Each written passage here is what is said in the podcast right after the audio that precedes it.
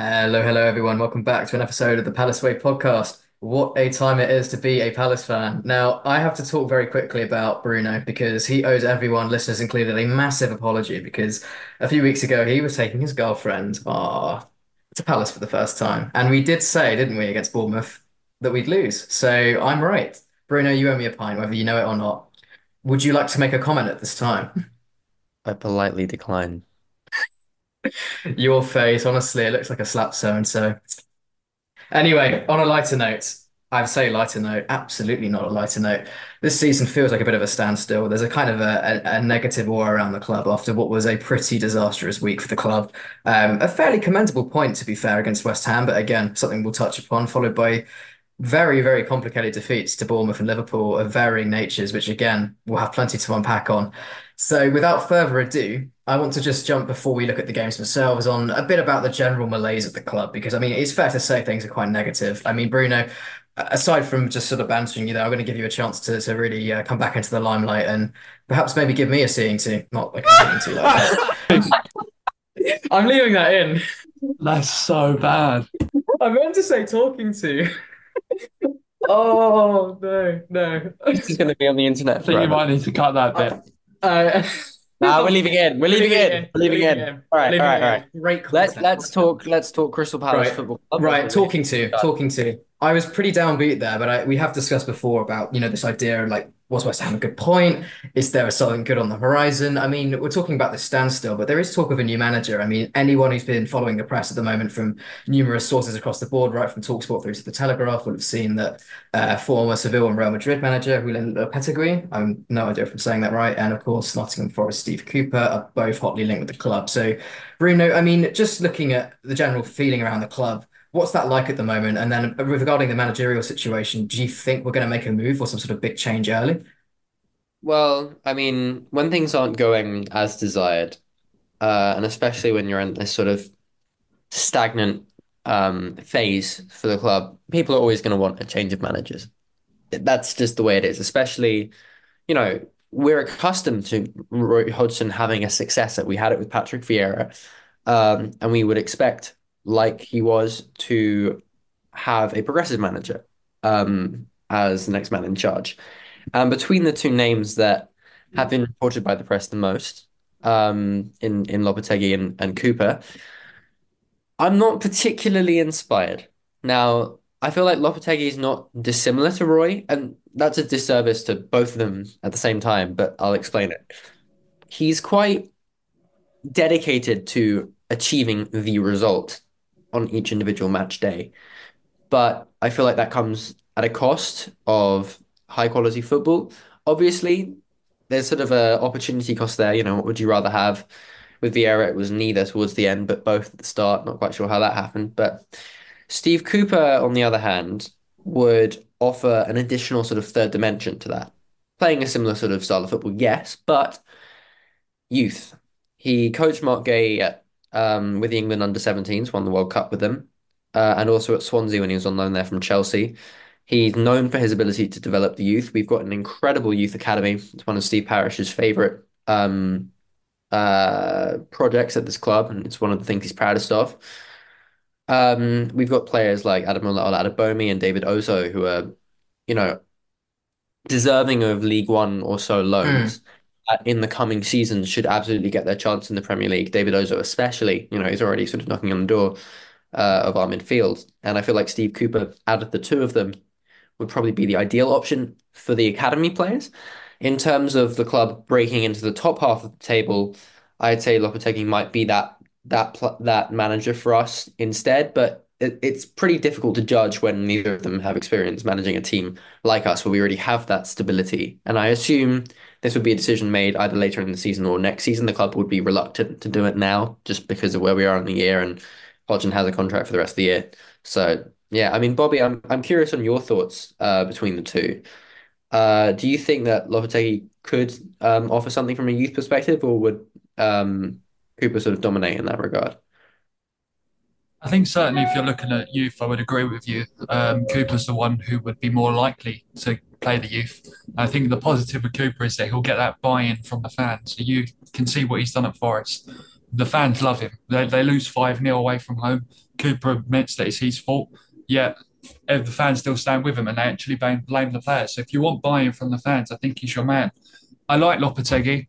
I agree with you on the fact that he'll get the club results. And I think out of the two, the club do favour him. But it, it's a really interesting one. And I think it also depends on what the objective is from the club and what the objective is from the fans. Because I think Palace fans have succumbed to the fact that they're a mid table club and that how do you really breach that next level? How do you get to the next point? And what is the next point? That's the problem. What do Palace fans and what do the club themselves define as the next point? I mean, there's a serious point. I'm going to make something out of the uh, the inappropriate comment I accidentally made earlier about a seeing to, but we have been turned on and left as a fan base. You know, there is a serious point here in that you know, we, we've been given this brand of attractive football. And it just feels like it was snatched away from us in this sort of well established filler season that we always like to call it on the pod.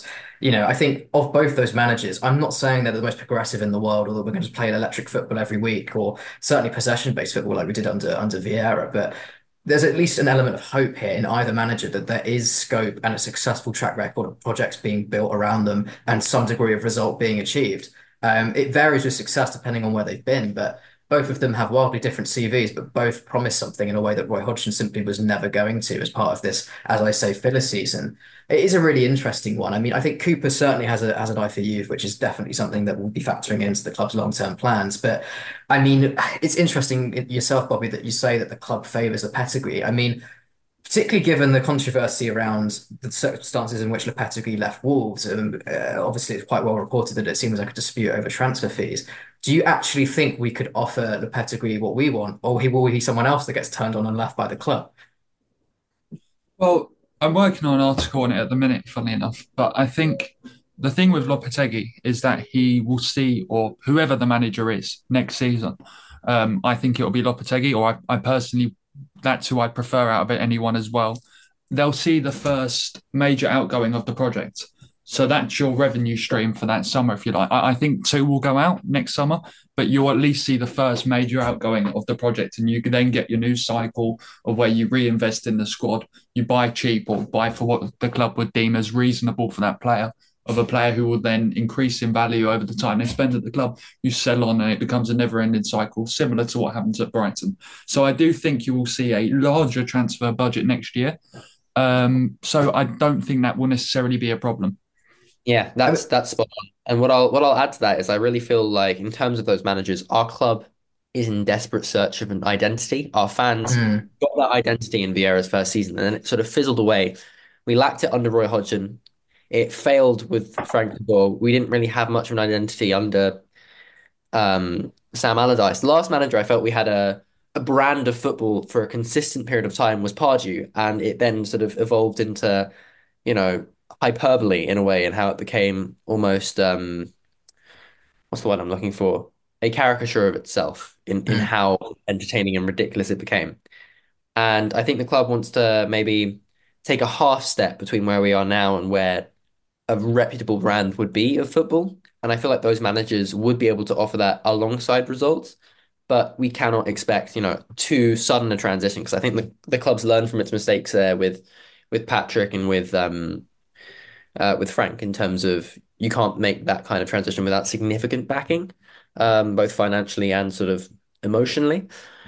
Um, in terms of departures next season, there's you know a certain big money signing we made, at least relative to us, that is yet to sign a contract extension and will have two years left on his deal. I know that he's one of your favourites, Alex Joachim Andersen. Mm. Do you think we have a replacement already at the club in Chris Richards, or do you think we'd have to look elsewhere? Categorically, I mean, I, uh, we've only really seen him recently in a midfield role, but looking historically, I think he's always put in a good performance for the club. He offers versatility in a number of positions, but I think out and out, he is a centre half fundamentally. I know he's had good spells at left back at Bayern and Hoffenheim and has generally moved around in his career, but I think there is someone with a pedigree there to really step up here. Um, you know, it, it's something that I think the club is at least starting to do in terms of, you know, you look at the sort of Brighton Brentford model, they're what's called pre-signing players. You know, they're looking at talent from far-flung leagues that statistically show the potential to become Premier League players.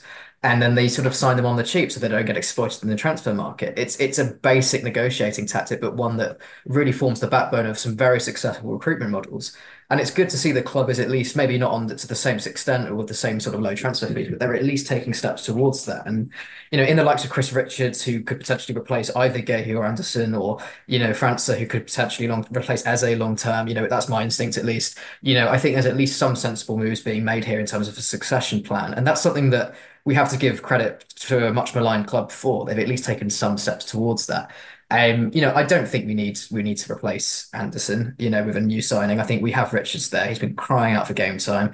He's shown the fans that he loves and believes in the project. I think, you know, he's shown on the pitch that he's got what it takes. I mean, I think about his performance against United. You know, when he pocketed Antony and beat him in a foot race. I mean, th these are just surface level flashpoints, but even statistically, we, we've seen someone that has a real pedigree and can be a really formidable Premier League centre back. So, you know, I have no doubt that he's ready. Um, I've gone on a bit of a ramble there, so I apologise about that. That being said, I think it also gives room for sort of cheaper signings with a bit more experience, like uh, Rob Holding, to be that kind of auxiliary centre half where they're third choice and they come in in an injury, and you know maybe they're not as good, sure, but they certainly are capable of being up to Premier League standard and and and not embarrassing themselves at this level or, or looking like the team is suddenly drastically weaker because of them. So that's a very long-winded way of saying yes, the replacement is there, but I think you know we have to give Chris Richards full credit. He, he's got what it takes, and I, I don't think we need to be sacrificing portions on our budget on a direct replacement, and we can obviously then strengthen elsewhere or invest elsewhere in infrastructure and ultimately become more sustainable from a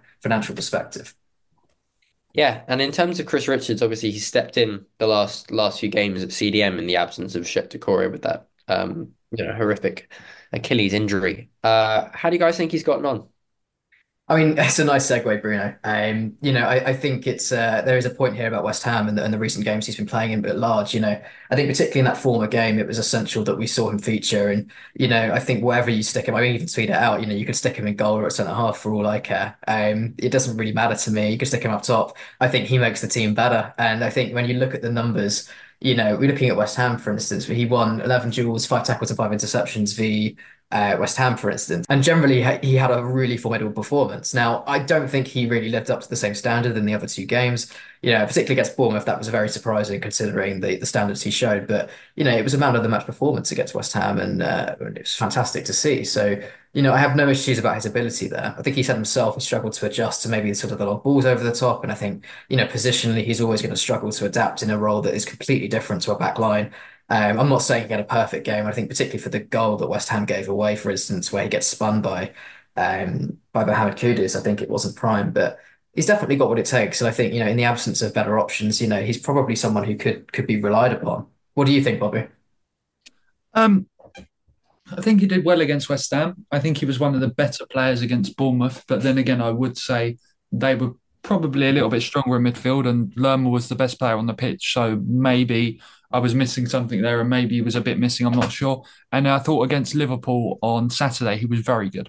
So I, I certainly think it's nice to have a player who can step into that role if need be. Um, I certainly think he's a centre half. I definitely don't think he's a fullback. I think he's awful when he plays uh, fullback. He's played at right back a couple of times for Palace. I've not been impressed. Um, but yeah, I, th- I, think Richards going back to the centre back point can definitely step in, and he's putting a good shift in in midfield.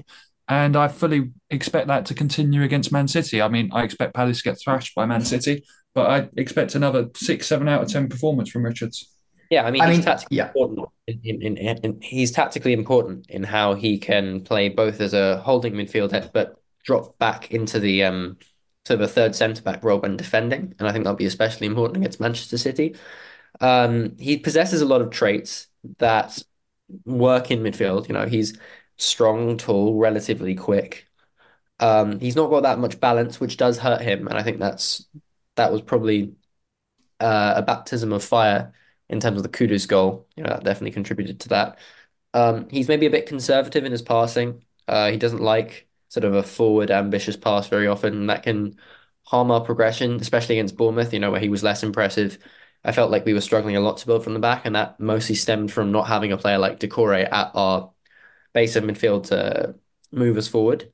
But you know, in terms of the best um, sort of delegate for this current period of time, I'd say he's doing a, a fine job, all all things considered, and he's um, got a chance of continuing that, and hopefully we'll put in another good performance against Manchester City. Well, that's the thing, right? I think when you watch him um, in midfield, he certainly looks like a centre half in midfield.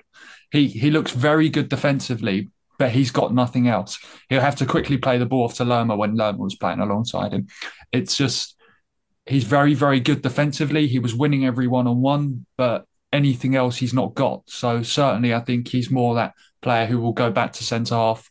Um, and possibly be the Andersen replacement because I do think he is a ready-made Andersen replacement. No, of course. I mean, we do have to be sensitive when discussing Richards because, you know, he is a makeshift at the end of the day. And I think we have, no matter how good or bad he plays in midfield, we have to temper expectations with that. Um, just want to draw attention to some statistical differences between Doucouré and, and his cover in Richards. Um, just a little fact about Doucouré. Um, without Doucouré, we only have five points from nine games, which is the equivalent of 0.555 recurring points per game. You multiply that across a season, that's only 21 across 38. I mean, those are relegation numbers. You know, I know Yeah, it's not the biggest pool to go from, but I mean, if there was anything that underlined his importance, it's that. Do we have anyone other than Lerma himself who fills that gap? You know, not exactly, and we need him in that pivot. So just to really hit home the impact there that Doucouré Doucouré has on this team, I think it's laid bare there he was our player of the season last year. And I think, again, it's things like this that underline exactly why he is not just pivot, not just the pivot, sorry, but pivotal to the way that we play. He is so, so important. And I think that's also a nice segue into injuries, which seems to be a crisis with Mitchell against Bournemouth and so on that's only deepening. So, I mean, Bruno, can you talk us through the exact extent of the crisis at the moment? Because my God, it is something. it's bad. I mean, Really? I didn't know that. No. what's No, different but to the last crisis we had earlier in the season is it's now a seriously important core group of players, especially in Johnstone, Mitchell, um, Lerma, Doucouré, and Eze. That is our basically entire core bar bar Marc and Andersen. You know, we're missing Edouard as well. He's he's our top goal scorer this season. Uh, we've got no Henderson to fill in. Uh, it's pretty concerning. Um, I'd say the support of the fans on a week to week basis is defined by players, and I've said this before, that excite them. You know, players that will make you scream, go on, stand up in your seat, and look forward for something exciting. Those players have traditionally been for us this season, Eze, Olise, and um, Rak-Sakyi. And at the moment, two of them are out, and one of them's coming back from a long term injury. That is harming the excitement uh, of watching Crystal Palace, as is the tactics of Roy Hodgson. And we're not playing young players in the place of the injured players. And that's just creating this sinking feeling where there's no light at the end of the tunnel. There are no benefits to look for. There's no silver linings in, in the cloud. You know, we're crippled with injuries um, across our team and especially in midfield. And we've been bullied there in recent times. And it's mm, led to this run we're on, where the only team we've beaten uh, at home is Wolves this season. And the only game we've won was against relegation zone Burnley in the last, what, two and a half months?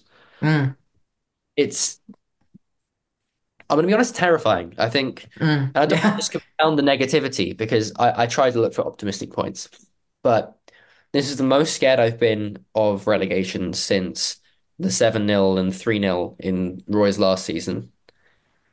And it's reminding me a lot of that Pardew season where we very nearly went down and only got saved at the last moment. And I don't think making a, a rash change managerially is necessarily needed, but I think Hodgson needs to adapt to the mentality of the fans because he needs to get the supporters back on side. He's Uh, spoken or about that, of course, himself, you know, yeah, particularly against Liverpool, where it really showed in terms of the booing off the stage equivalent versus Bournemouth and compared to sort of the Liverpool atmosphere, which was a phenomenally supportive. And, uh, know, that, that does speak volumes, doesn't it, Bruno? Yeah, exactly. You know, if he makes the right substitutions, if he makes the right lineup picks to to get the fans on board, I promise you, no one will mind if we lose to Manchester City.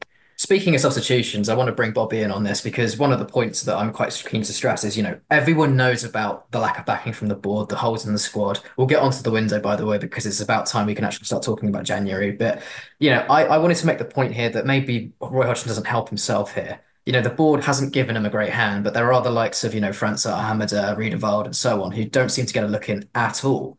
So, you know, is it a case of Roy not doing enough to actually you know, actually embed the squad within his thinking? Is he actually holding the squad back further by not only not playing youth or not playing to his full strength, but um, then also not being backed by the board? So, you know, you combine the two and you have a toxic storm. Is it is it a case of both? I mean, who's more to blame, Bobby? Um, it depends where you look at it from because substitutions, I'll, I'll pick that up first. If you think about the Liverpool game, I don't think it was the right game to bring França on. I don't think it was the right game to bring Ahmad on. I don't think that was the right game. The team that were out there were doing well. Then they were hampered by the red card to Ayew, which was unfortunate and I would say probably unfair. But I don't really want to get too much into that. So substitutions, I can't blame Roy for that game. Um, against West Ham, then again, I think seeing the point out was what Roy wanted to do. So substitutions again, I can't really moan about that. The game I would moan is Bournemouth because I think that was the game that was calling out for a bit more energy in the game. Uh, in in the game, calling out for a bit more energy from the team, and that's maybe when you chuck that young player on, whether it's França. Well, França would have been the ideal one, just to try and run at them and try something different because Palace had nothing to lose at one 0 down and everything to gain. They just had to find a goal from somewhere, and the team showed no willingness to do it. So yeah, I hmm. think he should change something in that game.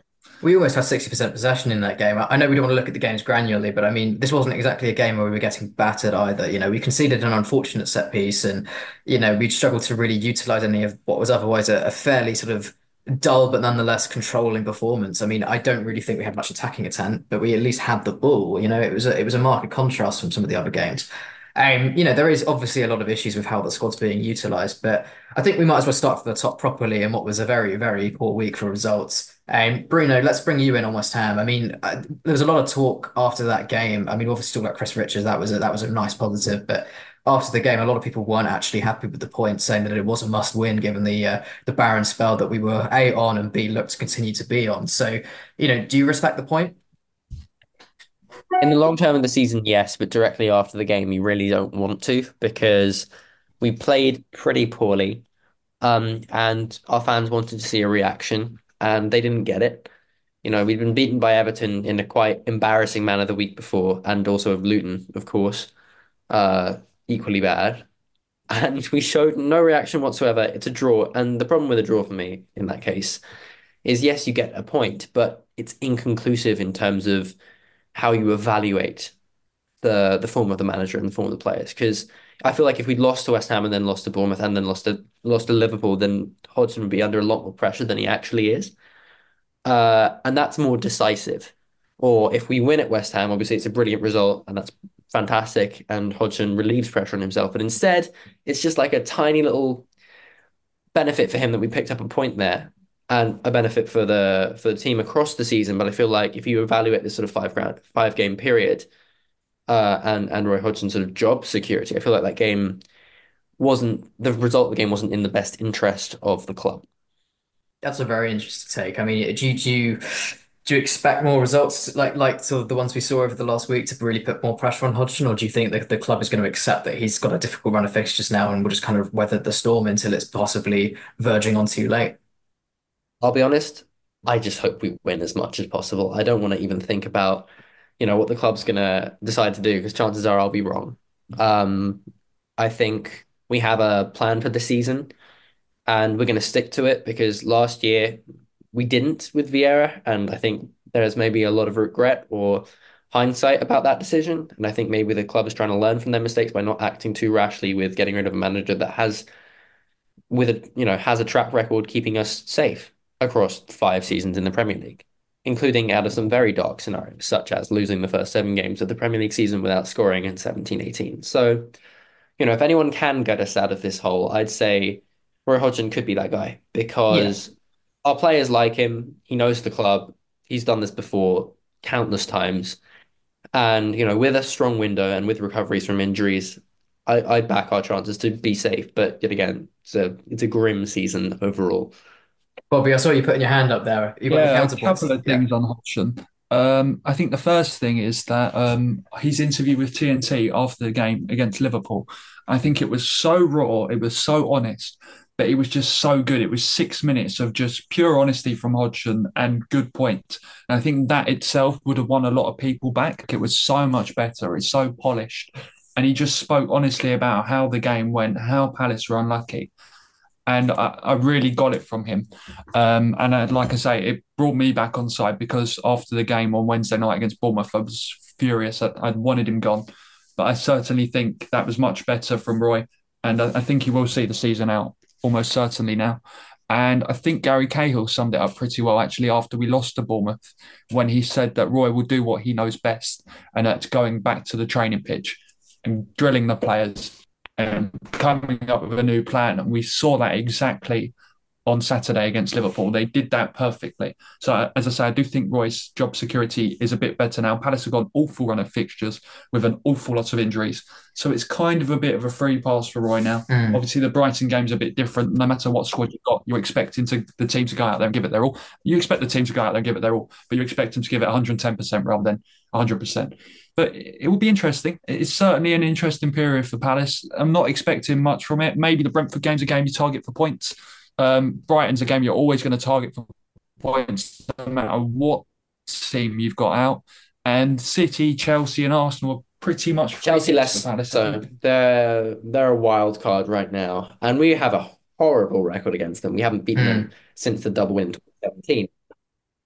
So Palace are well overdue. The, the statisticians would say yes. The those on probability would say no, but um, I'm thinking we may be in with a shout for that one if we build on our performance against Liverpool instead of treating that as a benchmark. Mm. Speaking of, I mean, I think Bournemouth, you know, the less that said, the better. I, I don't want to just gloss over it, but, you know, I think in the interest of time, I think everyone knows that we simply weren't at our best. We were lazy. We didn't utilize the possession we had. We had no attacking intent, and the goals we conceded were sloppy. I think everyone was disgusted at that performance. I think I know I was. I think very, very few people, even the most sort of pro Hodgson, most so called sane Palace fans, were, you know, very much, uh, well, they weren't enamored, let's just say, with that performance. And, it really uh, fueled this kind of fire that's going on at the club at the moment that just doesn't look like it's going out anytime soon. Um, but Liverpool was a bit of an interesting one, and I think we need to unpack it in more detail because there was a very different atmosphere as you've hinted at. You know, I think Hodgson had given this rallying cry to say, "Look, we've been off it. We we we we, we know this. We acknowledge how poor we've been, but we need to turn a corner. This is an incredibly tough period, and we need everyone to back us. We need the energy of the fans." And by the way, off the back of some very fan critical comments again, probably won't get into it because I think most people are aware of it. Um, but you know, it was definitely a, a, kind of a rallying cry. I mean, putting the results aside just for one moment, Bruno, how did you think the players responded to Bournemouth in the Liverpool game? They had a strong, strong response from the fans. You know, the stadium was empty once that second Bournemouth goal went in, and that is, you know, one of the strongest possible kicks they're going to get because they had 20,000 fans supporting them on a night with the most horrific transport situation, strikes left, right, and center. And we still went and we watched that, and it was horrific. Um, and we made our thoughts very clear, and we responded to that um, to that anger, but also that faith put in them because we went again, you know, same numbers again on Saturday, and we put in a more spirited performance against Liverpool. Yes, it, we ended up losing in quite a sad manner, but I really think if we don't have the ravaged squad that we have right now, we end up picking up one, if not three points from that game. Mm. Jordan made a horrific decision. I don't know what was going through his mind. He is an experienced player. Um, I think the referee's general attitude towards us that game was was baffling. Um, but I should have been able to detect the way that the game was going and what the referee wanted to do because what are you shaking your head about, Bobby? I don't agree. I, I, I don't agree at all. I think any footballer in their right mind doesn't think that's a second yellow card whether the referee's attitude has been poor. It's not a second yellow uh, card. It should never be a second yellow uh, card. Uh, so first of all, the first yellow card was never a yellow card, so we, uh, that should be addressed. I, I don't see how. Did it to Tomiyasu two months ago. Yeah. He should have learned from that and gone. Sometimes referees screw you over. I was 32 years old, and he should know better. But the second yellow card, it's a foul that I think he should have made. I think it's a foul that's made in any game of football you watch. I don't think it's necessarily a attack or is an attack ending foul, but I don't think it's a awful foul that warrants a yellow card. That's fair. Um, and yet again, I disagree with both yellows and the sending off. and our players were damaged for tactical or debatably tactically fouls the entire game, uh, whilst Liverpool seemed to get away with every one. So I do think it's a tactical foul, but I don't think it's a second yellow card foul.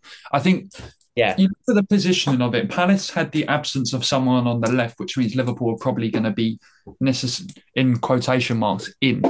But I don't think they actually were when you looked at the, the positioning of the central defence and the and the um, other side fullback. So I don't think Liverpool were in. So I don't think it was the definition of a yellow cardable offence. I thought it was a like I say, it's a foul you see every week. That's not a booking, and I don't think you can blame I, Ayew's maturity for that because I think it's a foul that you're probably taught to make when you're playing the game. Particularly in a Hodgson system as well, by the way. But um, I was just going to go, hey, consensus, because it's nice that I think we've at least agreed that, you know, regardless of whether you, you know, you should have made the foul or not, at least we can all agree that there was some very suspect officiating. You know, both teams making very similar numbers of fouls in that game, but receiving very, very different treatment for it. Um, Palace, as it happens, were fined £25,000 automatically as per FA rules for the number of yellows. Um, Bruno, you look very annoyed at that. What did you have to say on that? I don't see how we can be fined for something that wasn't down to our actions, but instead down to officiating. The referee Argue with the FA. That's my. five thousand pounds Yeah. and the football game, and potentially long term, you know, that will affect our placement in the Premier League table. That will affect our prize money. It could affect Mm. whether or not we're relegated. So I heavily doubt it. It's annoying because I feel like this season there hasn't been a single game where the referee has not felt like an opposition member. Hmm. And I, it's this season worse than any other season, and I want to, you know, be supportive of officials. I want to be encouraging, you know, more a more polite treatment with referees. They they get a lot of horrific treatment. I've spoken to my dad about it, um, which is a weird person to pull in in this case, but it's because I asked him once why he wasn't a referee, and he said, I couldn't even do a Sunday league game with dad screaming at me from the sidelines, let alone 30,000 angry people that Mm. leave threats on the occasion. And, you know, that's what But these when you're paid that amount of money, it shouldn't come into it, should it? You're, you're, you're paid that amount of money. You're, you're the no best. amount of money excuses Supposedly. No, no, but you're supposedly the best referees on the planet. Um, you're, you're paid an unbelievable amount of money to do that job. You And an should unbelievable amount of money by Liverpool Football Club, but a should be you should be competent enough. You should be competent enough to be able to understand the game that's got you to the top, the elite level, if you like. I, I- don't quite get the argument that referees are under so much pressure because they've done the hard work to get to that league. So surely they're good enough. Surely they understand the game. Surely they understand the system. Surely they have a bit of common sense, which apparently they're not allowed to use because of the rules um, from the the refereeing rules or the rules of the game, if you like. I just don't quite understand how we can be at a point where officiating is so bad. And surely they, they have to change that. In a job, if you're in an office job, if you're performing poorly, you're you're sacked. You you don't you don't get that job. You you go onto a plan. You go onto whatever. Where is this for referees? There's there's no punishment. They get downgraded to the championship for a week, but then they're back in the Premier League again. There's nothing if they're performing poorly or making poor decisions. There's no disciplinary. There's no nothing. They they have to sort it out. Don't remind me of office jobs because I almost had an aneurysm today trying to understand a very niche part of Spanish taxation law and like logic for e-commerce. That lo- complete aside. Um, but yeah, like any job, you know, you have performance reviews. You're not sacked at the first mistake. Never. You know, people make mistakes. He made a mistake, and Andy Madley made mistakes. Uh, Andy But- Madley has been making mistakes since the minute Mm. he stepped foot in the Premier League. He is an appalling referee at that standard. He probably do great at Sunday League, but he is not a Premier League referee. And I'm sorry, it's just awful that he keeps getting away with it.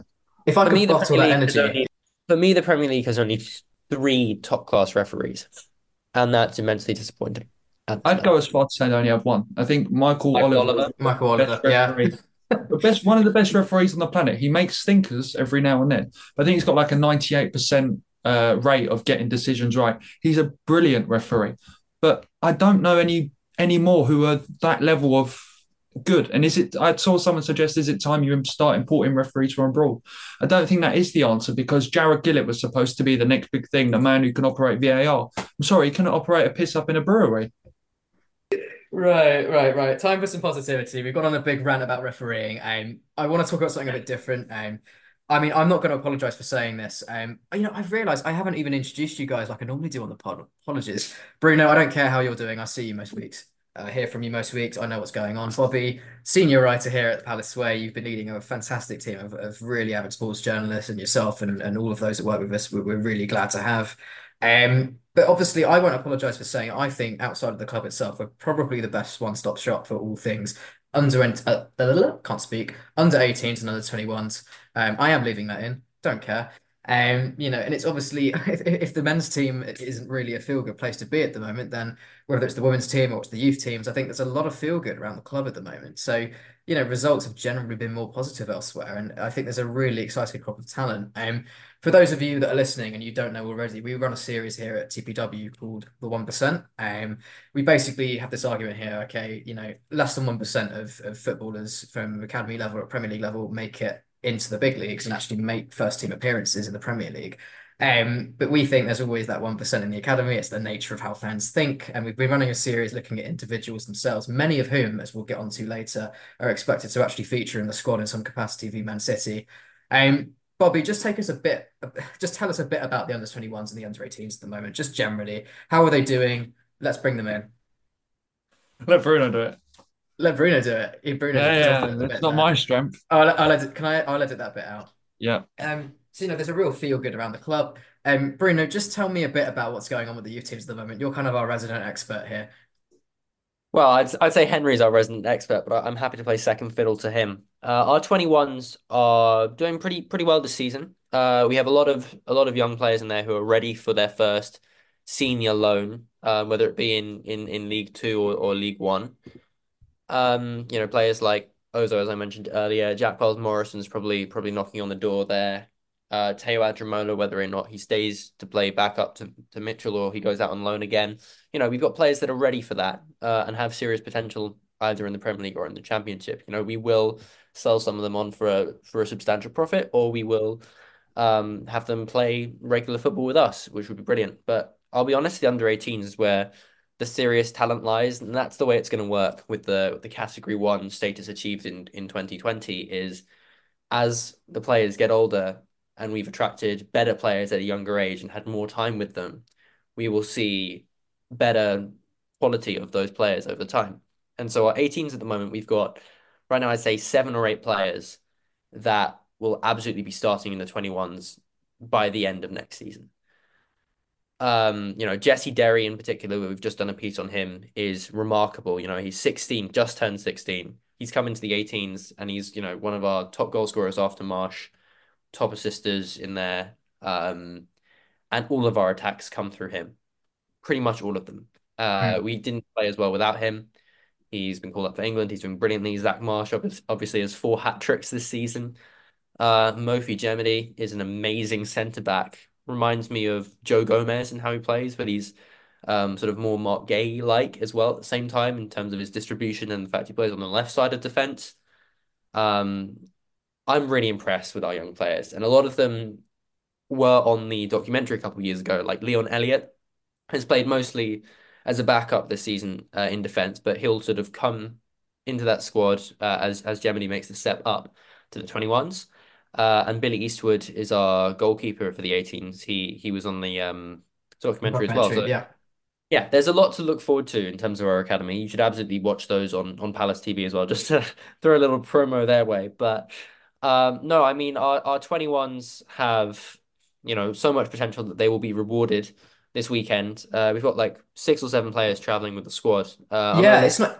Yeah, go on. Um, I'm gonna list them off uh, in Joe Whitworth as a goalkeeper. Uh, he obviously has two Premier League appearances to his name as of last season. Uh, Sean Grehan, uh, an Irish um, centre back and international for their under 21s. Uh, he's incredible on the ball. Tayo Adaramola, absolutely rapid left back. David Ozoh, powerful midfielder and deceptively good on the ball, uh, having transitioned from a attacking midfielder to a bit more box to box. Ola-Adebomi, powerful centre forward, relatively Benteke-esque actually, but with a lot more finesse and left footed. So Franco, I, think him I out think... loan in January as well. Um, yes, yes. He's the one that I think will go out on loan. Just going back to what Bruno said on loans, I think the club want to loan out Jack Wells Morrison, but injuries have kind of changed that. Um, and I desperately think Rak-Sakyi needs a loan if we can get him back to fitness because he's not going to get minutes in the squad this season. He had a good spell at Charlton last year. Um, and he could have had a championship loan this year, but for whatever reason, it didn't happen. Um, so I think that's certainly got to be a target in January, but I'm not sure it's in the club plans. Yeah, Brilliant. Take through the rest of the list. Yep. Yeah, sorry, just going back to that list. Uh, Franco Umeh as well. Um, Irish can play right wing, right wing back, striker. Crazy left-footed strike on him. Powerful, quick, skillful. Got a got a good cross on him as well. He's he's quite exciting. I don't know if he'll actually um make the squad because he's younger, but he'll travel and he was training with them on Tuesday. Um, and finally, Malcolm Ebiowei, of course, more of a staple in the first team, first team bench sort of area, and has been more recently with, with our with our numbers. But you know, he's technically and physically incredibly talented. Um, he's got one hell of a strike on him as well, uh, scoring from effectively the halfway line a couple of weeks ago, uh, and was incredibly highly rated at Derby. So we've got a lot of exciting names on the bench, of course, alongside Matheus França, who most likely will not start on Saturday. So let's hope Roy makes the most of it um, because there's a lot of optimism in that area of the club. And I think giving them a chance to shine against a team that themselves have, have recently given young players a chance in the Champions League. Two of their youth players scored on their debut uh, in the Champions League. Um, the well, the day. first start, certainly, in the case of Boston yeah. Bob. But yeah, yeah. Yeah, so like clubs will be rewarded if they give young players a chance. That's the point of the academy. It's the point of the 25 million pound investment plus yearly running costs we've got a lot of pride in this thing. Let's have something Let's to show. It. I mean, just just to reiterate, that's um that's seven different youth players here that we expect to be in the squad. I mean, that's a lot of faith. I mean, regardless of how traveling. we're traveling with, yeah. So you know, I don't expect that all feature, of course not. But I mean, that's still a testament to not only what we've achieved as a club in terms of who we we, we think we can bring through, but I mean, there's so many players for sheer volume alone that we're going to have to rely upon. I mean, there's got to be at least room for a couple to get minutes. So you know, really exciting times. And and I... as Bruno touched upon, the football is incredibly exciting at the moment. Um, it's it's really positive times to be uh, to be someone who actually follows our youth teams, and I know Bruno is always hot on it. And um, Bobby, I want to bring you in here. Do you have anything to add first and foremost? And then could you also just tell us about a bit of a shameless plug, I know, but what we're writing on at the Palace Way, and just take us through the uh, the work of some of the writers that we work with. Yeah, just um, well on Saturday and about youth. I don't think it is a testament to the club system at all, actually, because I think they're being forced to play the players. Um, if the injuries weren't there, they, these players would be nowhere near the squad. Um, Whitworth will start in goal. Um, it might be Matthews, bit of a debate there. I'm not entirely sure on that, but I think they might favour Whitworth. Um, I think Bruno's spot on to say Franco won't play on Saturday. Um, and I think he'll probably play Schlupp on the left and maybe put Jairo in midfield. I think that's probably the most likely of the situations that could occur. Yeah, I just don't want Jairo and Schlupp in in in a, in a single midfield together. Like I love them kind of as Palace play. I like them as I like them as, as people. people. Yeah, yeah. I like them as people. You know, I've met Jeff Jeff Schlupp, and he's actually a, he's a lovely guy. Um, Jairo similarly, you know, helps young players and new signings um, sort of accommodate to the squad or or assimilate rather.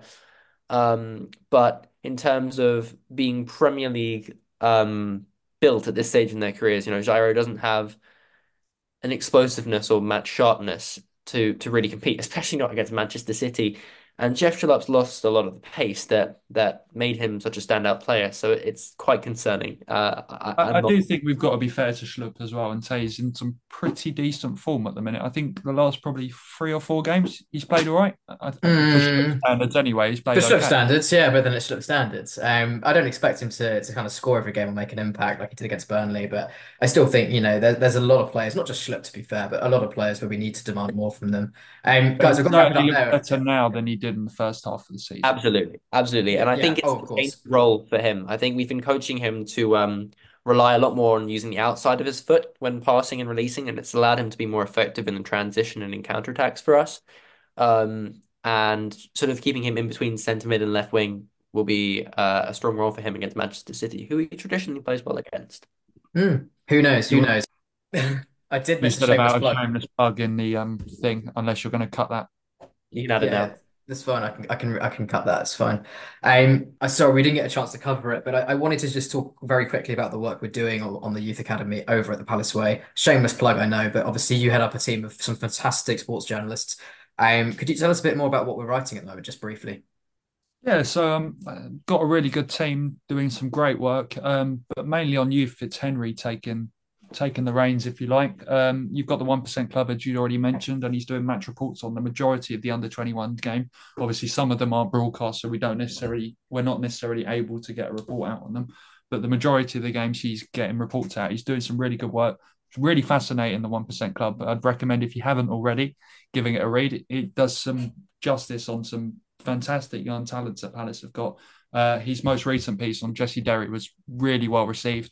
Uh, had some good feedback, whether that's from the club or fans. Um, but yeah, he's doing a great job. Fantastic. And what a shameless, shameless way to plug our website. If you're not already doing so, guys, make sure you're heading to thepalaceway.com, nice and simple, um, and just checking out some of our fantastic articles there. You know, we work really hard editing that and, and putting out some very kind of niche content for you guys. Um, you know, it's something that we feel is is underserved really in terms of the academy. So, you know, we have a we have a terrific team basically working pretty consistently around the clock to kind of just get stuff out there. It's a solid team now, about three or four people writing. Um, if you're not already doing so, please make sure you're following us on socials at the Palace Way, particularly on Twitter, where we're posting stats, articles, reviews, a whole lot more. Um, we obviously next time we'll be coming back to talk about what is a huge six pointer. It always feels that way with Brighton, but I think more so more than ever we need to get points on the board. We'll be talking about City and we'll be talking about Brighton. I think you know these are all huge games next week, so we really need to kind of go into it. Um, um, of course, we'll also be looking at the January transfer window. It's that time of year. Um, you know, we obviously know about some of the failures um, from the board. That's been talked about to death, frankly, not just on this pod, but elsewhere. Um, it is worth saying just before we wrap up, the board is looking pretty evidently at a, a central midfielder to replace Doucouré. Those come that comes directly from Steve Parish um, himself um, and probably a forward as well, perhaps even a, a left back now to cover Tyrick Mitchell. So, you know, it seems like there's some fairly ambitious noises coming out the club. Um, you know, really excited to see if we if we actually do something meaningful there in that window. And of course, we'll have it all for you over on the Palace Way. So all that's left for me to say is if you haven't done so already, make sure to leave us a review on uh, not just on Spotify or on Amazon, wherever you get your podcasts. We're on there. Make sure you leave a review. It can be five star, it can be one star. We don't mind. You can say Alex sounds like a posh twat. You'd be right. Um, but it doesn't matter because we want your feedback. We want to make this podcast as good as it can be for you guys. Um, other than that, just a big thank you. Um, I didn't introduce Bruno and Bobby properly, so instead I'll do something I don't always get to do, which is to give them the chance to say goodbye. But it's goodbye from me and from you, Bruno. See you next time. And from you, Bobby. Cheers. Bye bye.